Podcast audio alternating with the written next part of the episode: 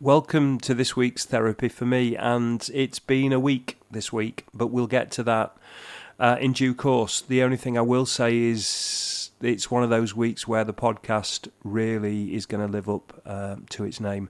Uh, let's kick off and let's have some of that jangly guitar.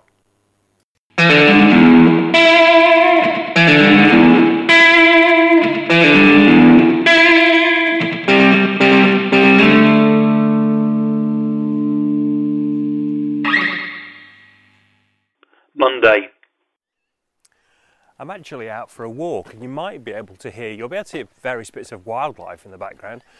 Uh, but there we have it on cue. You might even hear a sheep or two. Um, I've just had a, a, very nice iced coffee. I'm having a, a very leisurely walk. Um, and I thought I'd, do you know what? I thought I'd start the podcast off uh, while I was walking. So we'll give it two seconds for this car to go past. Um, of course, I was walking on the right side of the path as there's no pavement, so everything was fine, and that car expected me. And here comes another one. Um, we might as well start with might as well start with the weekend's news. Really, obviously, Matt Hancock, um, Hat Mancock, uh, featured in the podcast Quest podcast quite heavily uh, last week.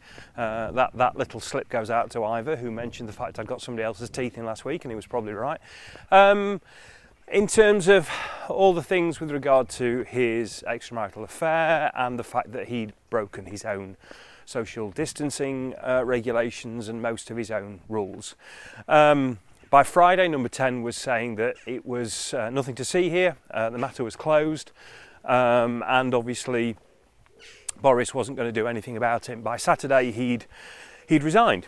Um, and he'd fallen on his sword because in reality he had no choice.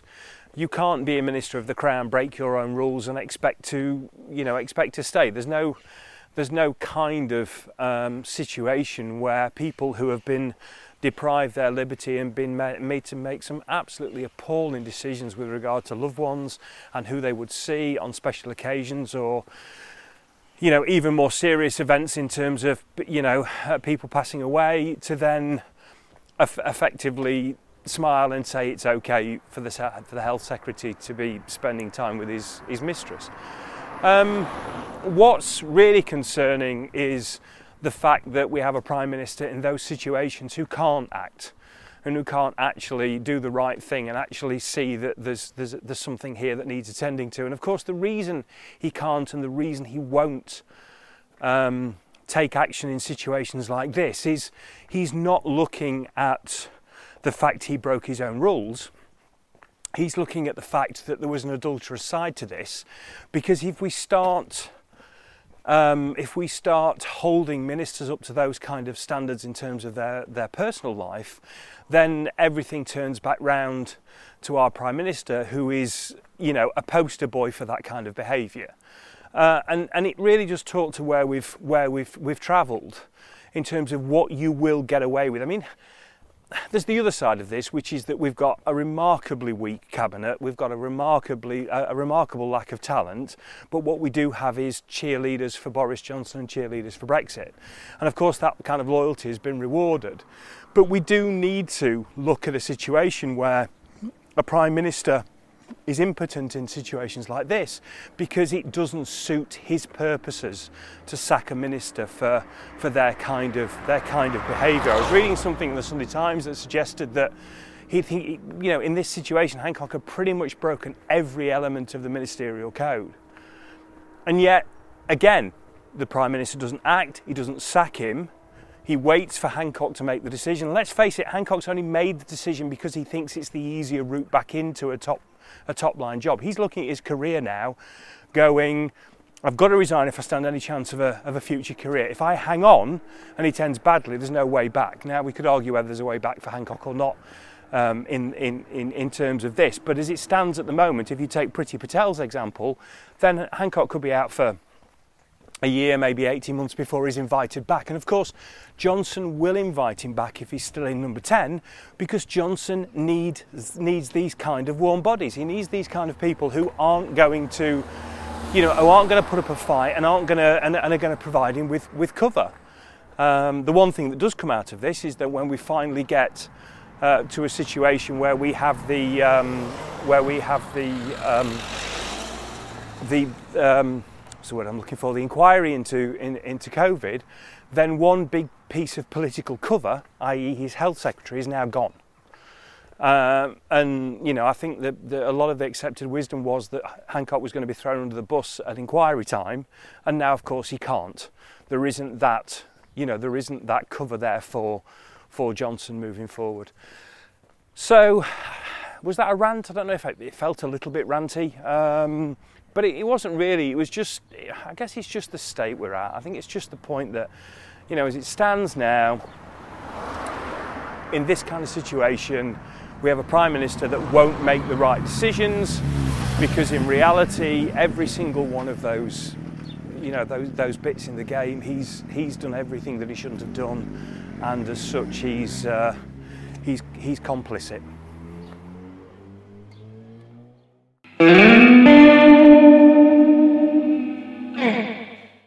Tuesday I'm not entirely sure which way to go with the sport. It all seems to be a little bit the wrong way round.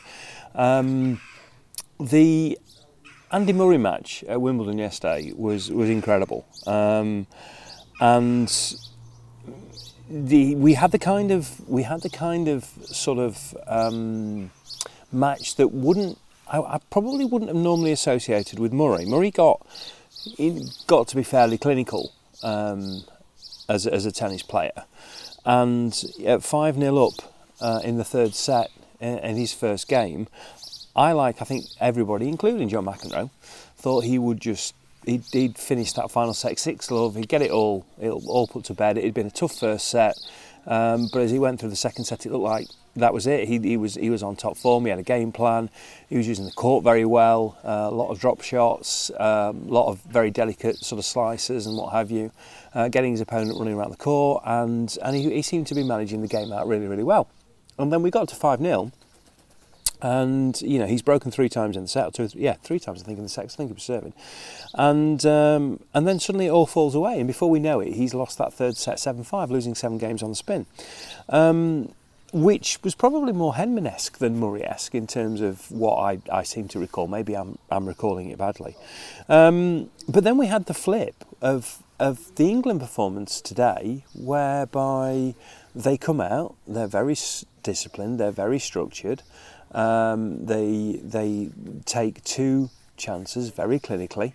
Um, and and they you know in a in a very professional manner they finish finish off the German team. And the German performance looked far more like the English performance in terms of two or three, you know, clear sort of one-on-one chances that they that they missed. And I find I found myself thinking that the German fans were now having the typical sort of English experience of moving away from the game and going, well, if we'd taken this chance and then taken the other, it would have been a different game. But actually, when it came down to it, the clinical side just did what they did. They you know what they do best, and they kept their cool heads and they took their chances, which, as I say, is completely the the wrong way around. So over a, over a sort of 24 hour uh, period, um, uh, I thought the tennis was fantastic. Really enjoyed it. Thought it was a, a, a great game. Thought the football for 67 minutes was um, to be respected in terms of what they did, but wasn't necessarily very exciting in terms of actually a game to watch. And then just two electric moments, you know, in the last 15 minutes where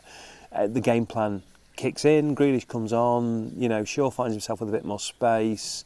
Uh, we break um, you know, on a couple of occasions and, and, and bang, you know, 1 0 and then bang 2 0 and then all over. Um, and so it's a bit of a bit of a u- unique experience, I guess, as a, as a sports fan. Looking at those two events, we'll have to wait and see what, what comes at, uh, you know, as, as we progress in, in both tournaments.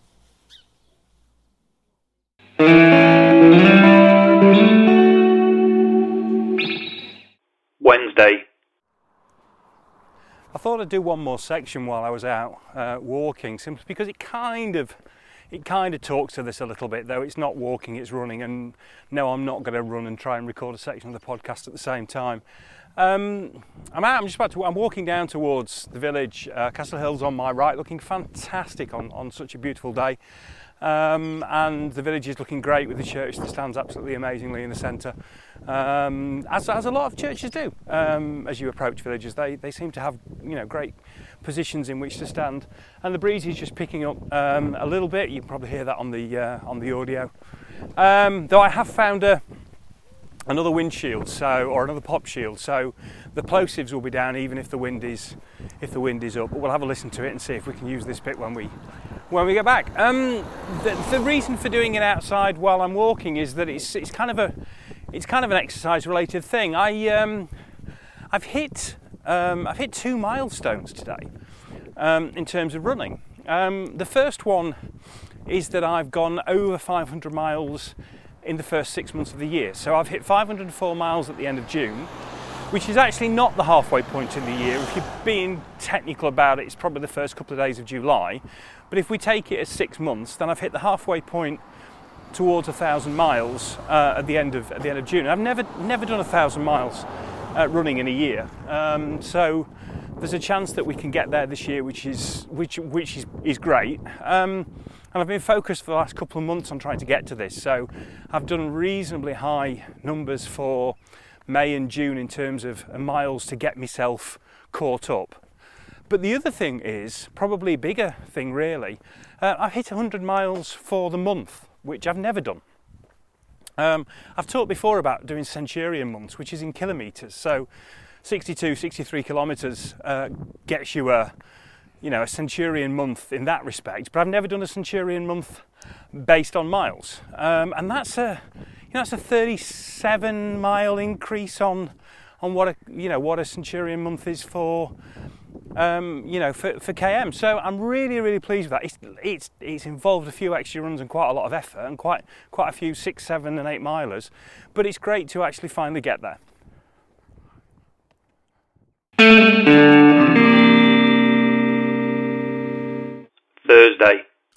I'm sat in my uh, in my office, and there's a very good chance you've seen um, the inside of my office at some point in time. So, um, if you've um, listened to or seen any of the live um, Corona Diaries uh, podcasts that we've done, you'll have seen certainly part of my office. Uh, and if you if you've tuned into the live 942s that we've done, you might have seen it there, or you might have just been on a a, a, Zoom meeting with me or some kind of virtual meeting at some point. So you may well have have seen um, have, have seen this space, which is which is a bit of the garage that was converted.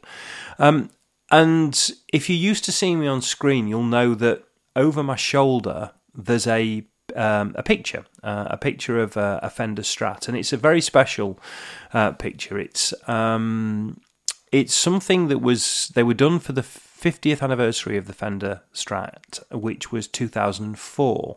Um, and what Fender did was they went to their audience and asked their audience just to, you know, their, their, their players and just said, send us a picture of you and your, your Strat. And what they did was they made an image uh, of a Fender guitar out of thousands and thousands of images that people had sent in of them with their with their Strat. Um, and if you look really closely at it, you can see all the individual um, images, and it's and it's really really clever, and it's a cherished uh, possession. Uh, of mine, and it used to. Uh, I used to work for a company called Academy of Sound, and it used to hang in my office uh, at Academy of Sound. And then uh, when I left, uh, I, you know, I asked if I could take it, take it, and take it with me, and it's been in my office wherever I've been ever since. Now, it's really special to me, and it's uh, special to me uh, mainly because it was given to me by a really good friend. Um, who was my key account manager uh, at Fender, um, a chap called Dan. And uh, Dan and I got to know each other when I started at Academy of Sound, so probably 2002, 2003 time. And he used to call uh, in a couple of times a month, and we did a lot of work because uh, I was buying guitars for you know 11 music stores. So there was a lot of work involved in keeping fender guitars and basses and amps you know replenished for that for that number of music stores. So we we saw a lot of each other and we were similar age and became you know became really really good friends. Um i i something caught my eye on facebook um the other night and um dan dan passed away Um, he passed away two days ago, uh, very very suddenly, um, and and it, it's really I I'm, I'm struggling to sort of really get to how much of an impact this has has had on me. Um, he was he was an absolutely incredible um, human being, a full of life human being, uh, a larger than life human being. There's, there's there's there's no other way of looking at it. And we, you know, we became became sort of close very quickly, and very quickly went from being you know colleagues to to to being friends, and uh, ended up bumping in, into each other and, and you know and keeping a friendship going over the years, even after I'd left uh, academy and we didn't have a structured reason um, to stay in contact. Um, and to to have to have him taken um, so so suddenly um, is is is cruel is cruel. Be, it's cruel beyond cruel. Um, I've I found myself today sat um, in uh, Coffee Evolution in Huddersfield. I've been in town to have my haircut, and um, and I I wanted to write to uh, Max, who's the eldest of his his two boys, and uh, and I found myself dropping Max a note and putting in there just a, a few memories and a, and a, and a few sort of thoughts with regard to Dan, and um, and just I, I finished this note and, and, and sent it, um, and and found that I, there were just tears um, streaming down my face. I, I didn't even realise I was I was crying at that point, um, but um, just thinking back on on some of the amazing times we had and some of the when I when I've seen some of what people have, have written uh, on, on, Facebook, what what's become very evident very quickly is that um, the way I felt about him and the closeness I felt and, and how how I classed him as a you know a very very good friend as one of those people that really touched you. He he he did that to many many people. Um, there was you know these these stories just kept coming of people who were saying he was one of my best friends. He was somebody who really meant a lot to me. He touched me in a certain way, and and I think he was just one of those one in you know one in a thousand, one in ten thousand kind of guys who just who just did that. Um, for us, I remember one day um, he um, he rang me, and for whatever reason, I'd called him Danny Boy uh, in one of the me- in, in one of our meetings or what have you. And and the next time he rang me, I picked the phone up and just sort of said, uh, "Hi, it's Anthony," and uh, and and he just said, uh, "This is Danny Boy." Danny Boy calling broadsword. Danny Boy calling broadsword. And from then on, we had our own little "Where Eagles Dare," you know, homage that we did, and that became our thing. That just became our thing. I became broadsword. He became Danny Boy, and that stuck for the 15, 16 years after that. So Dan, thanks for the smiles, thanks for the laughs, thanks for the memories. Um, thank you for living your life the way you lived your life, um, and and take it easy. Friday.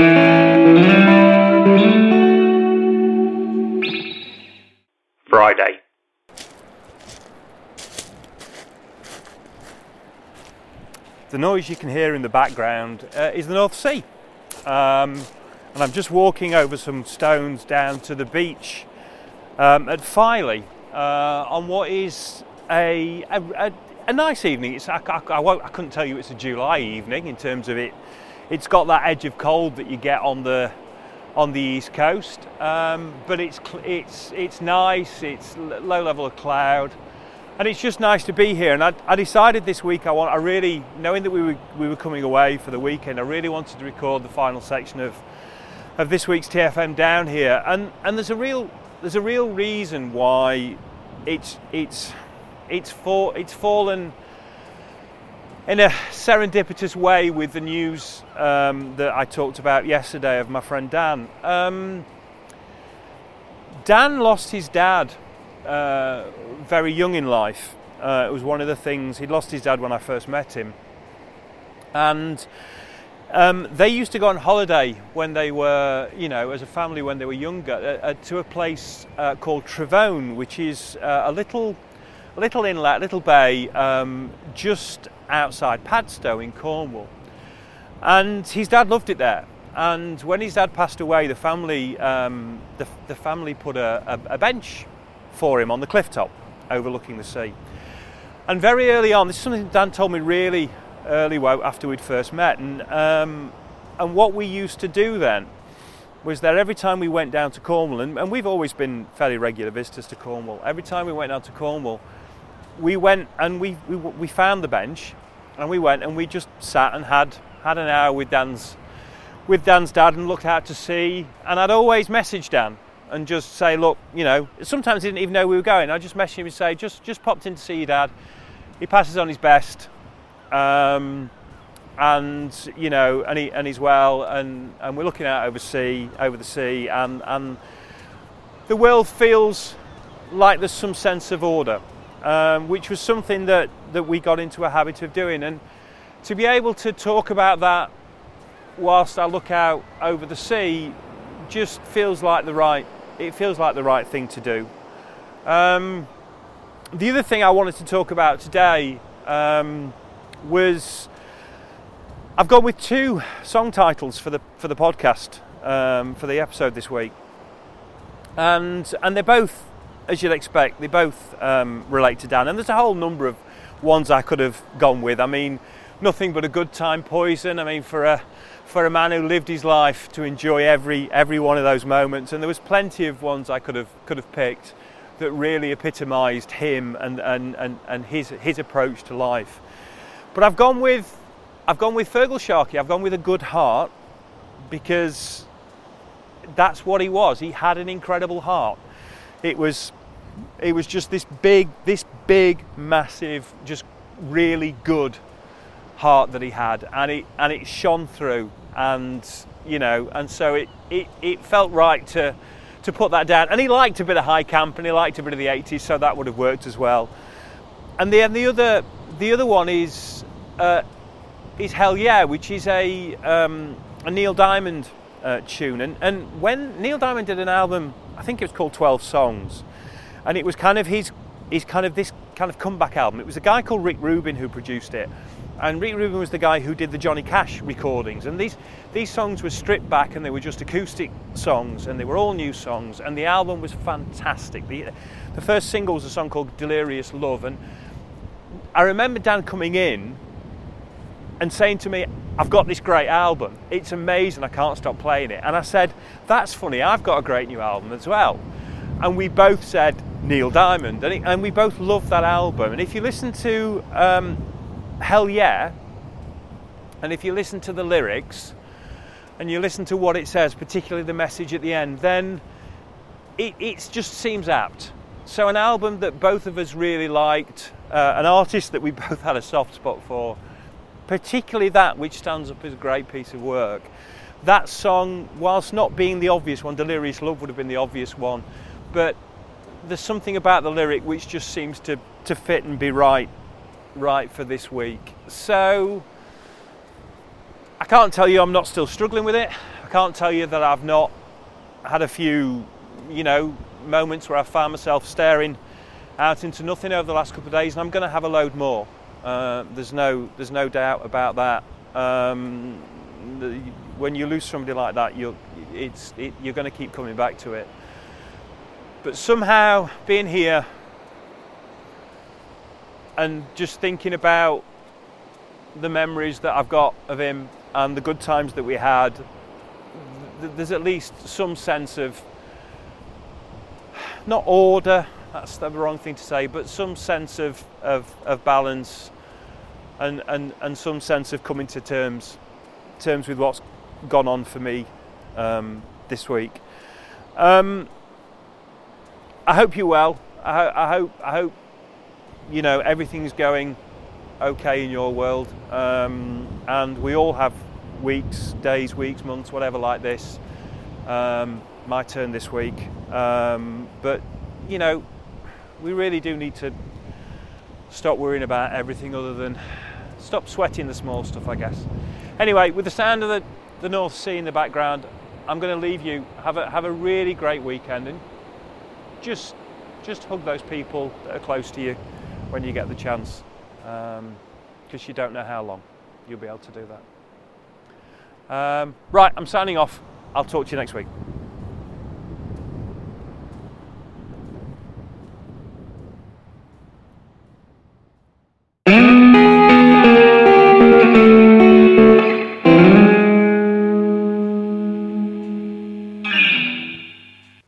Enjoyed Therapy for Me, then please subscribe and share as you see fit.